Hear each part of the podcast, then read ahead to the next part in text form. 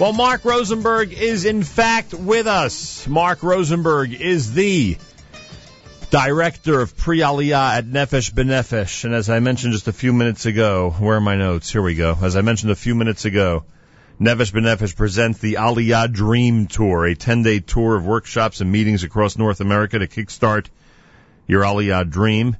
They're going to be in a lot of cities across North America. They'll be in Brooklyn and Bergen County this Sunday, Rockland County and Queens next weekend. Information nbn.org.il slash Aliyah Dream, nbn.org.il slash Aliyah Dream. Mark Rosenberg, welcome back to JM in the AM. Good morning, good morning, Malcolm. Spoke to my nephew late last night who's visiting here from Israel, described to me the tense situation.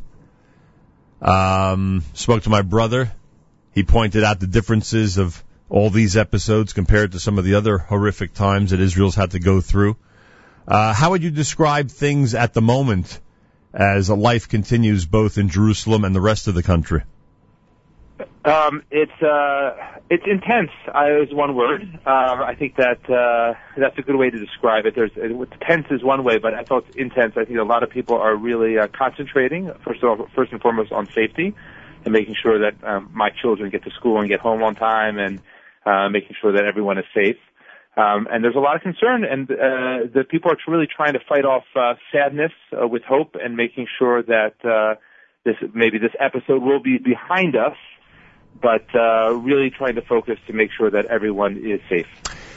It might be remarkable for some people to find out that your efforts do not go um, do not fall on deaf ears at this time. Because, you know, what would people suspect? People suspect uh, people like yourself are going to travel this country and say, hey, you know, have you been listening to the news from Israel recently? How would you like to move there? How would you like to live there? And one might think you'd get no positive response. Yet, in situations like this, as I pointed out minutes ago on the air, it seems you encounter people who want to accelerate their aliyah as compared to those who would not even dream of moving to Israel? Oh, it's remarkable. It's really remarkable. First of all, I have to mention that we had this just uh, a few hours ago. A, a group flight landed of 65 new Olim. Um, we had 65 people planning to arrive, and everyone showed up at the airport, checked in their bags, and they arrived in Israel as was planned, despite the recent events of the past two weeks. But I think that the, there's a paradox, uh, uh and I think that's definitely uh, it's associated to the beating heart of the Jewish spirit and the connection to the land. Um, I, I use the word paradox in mind with uh, a famous Israeli professor, Shlomo Avineri, says the paradox uh, historically is that Jews wanted to move to Israel and they couldn't, okay, and when they finally did, a lot of them didn't. Right. But yet we see that this, this, the, the news uh, often intensifies people's connection. Um, and we're receiving, receiving inquiries of people who are, uh, you know, they're, they're making sure that, um, uh, that that everything is fine. It's nice to get those check-ins, uh, emails, and messages. But a lot of uh, my business, my my work email, uh, people are just you know they're they're they're they're saying that their plans are still on, and th- this this is not going to distract them from their goal. Um, and I think that uh, I think for some people, um, this this the news and the terror attacks brings out first first a sense of solidarity, a sense of you know my family is over there and I feel connected to them whether they have physical family or not. But you know the Jewish people is one large family, but it it draws them to a larger sense of this is you know I I, I want to be really a part of that um, and and be closer to that action. I think the social media and the images bring people that you know the news closer, but um, other people are saying that this is something that um, it's reminding me that these are the values that I want to live, and I, I want to stand up and say that this is this is where the Jewish people belong. And on top of that, when when you know people like us or even total strangers express that they feel the pain and that their hearts and minds are constantly pointing east, wondering about people like yourself and others who we don't know, of course, who live in Israel but have the situations. So you don't roll your eyes at that. You do appreciate the the messages that are coming across the ocean, even from complete strangers. It's really, it's really important. I, listen, there's a, it's, it's an interesting juxtaposition. I won't lie. I think it's important to be straightforward.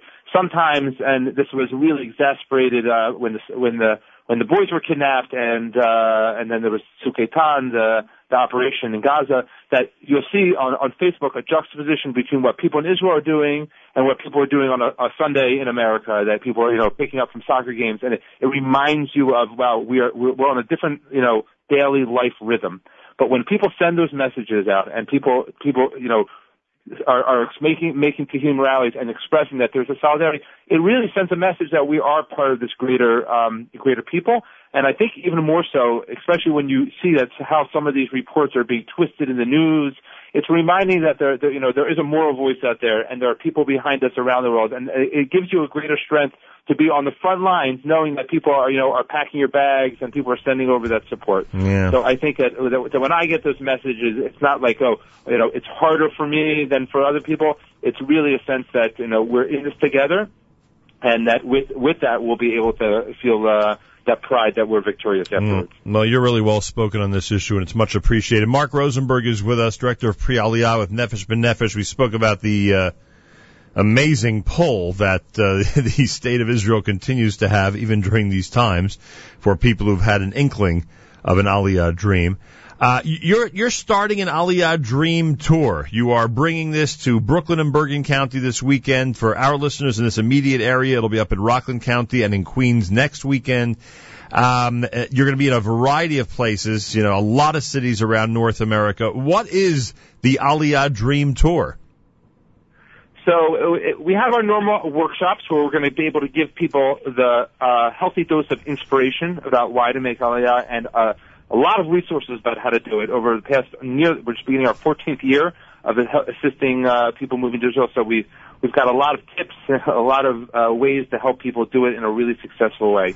But what we've seen, I think this is um, one of our conclusions from our conversations after our charter flights this summer and speaking to people, and the, and the feedback we got from the people watching is that there's this um, almost I almost call it a reminiscence bump, a, a memory people have of that time they were in Israel or that time of life when they were really establishing their life streams, where they either, you know, that time they were in yeshiva in Israel, or they were in college, or they're getting married and saying, you know, these are my values.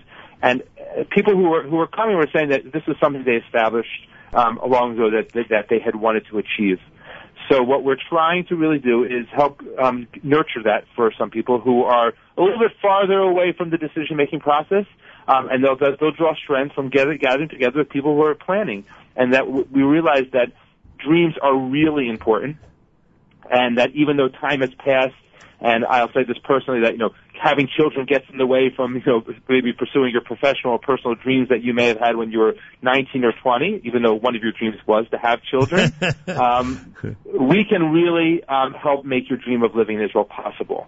Um, and we have a lot of experience, whether you're 55 or older, whether you have young children, even if you have older children or you're just graduating from college, we have the expertise and we have the resources and the contacts to help maybe address how to build a plan for the next eight months or two years or five years right. make that possible. So this is really a, it's a different stage. You're used to meeting people at uh, at different events, uh, the mega events certainly, and other events that you hold here, uh, who have a you know a, a practical goal of getting to Israel and they think they're ready to start that process. This is a different type of stage. This is, you want to address people who have this dream do not think that any type of practical aspect of it, you know, could get into their lives at this moment, but you're going to prove otherwise.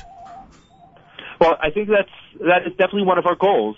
I think uh, it's it's a reality. I think that when we when we sit in a room of 50 people and they're they're they're coming out for our seminar, that half the people there are really thinking about coming, but a lot of them are are, are just you know dipping their toe in the water to find mm-hmm. out whether this is really possible for them. And we want to encourage more people to um, celebrate this option and celebrate the, the ability to explore it.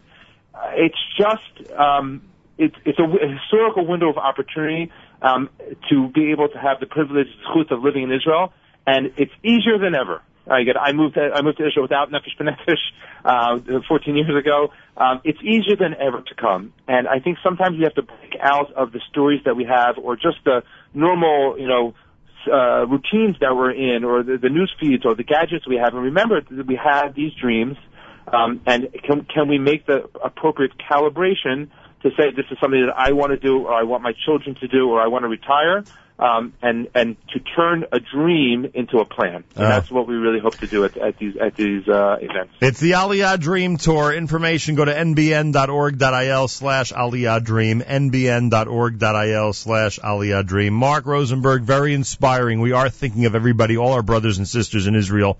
Thanks so much for joining us, and believe you me, I hope this tour is a great success. Thank you so much. Wishing for uh, more peaceful news, and uh, uh, it should be Besorot Tovot. Amen. Toda rabah. Mark Rosenberg, Nefesh B'Nefesh, nbn.org.il slash Aliyah Dream. This is JM in the AM.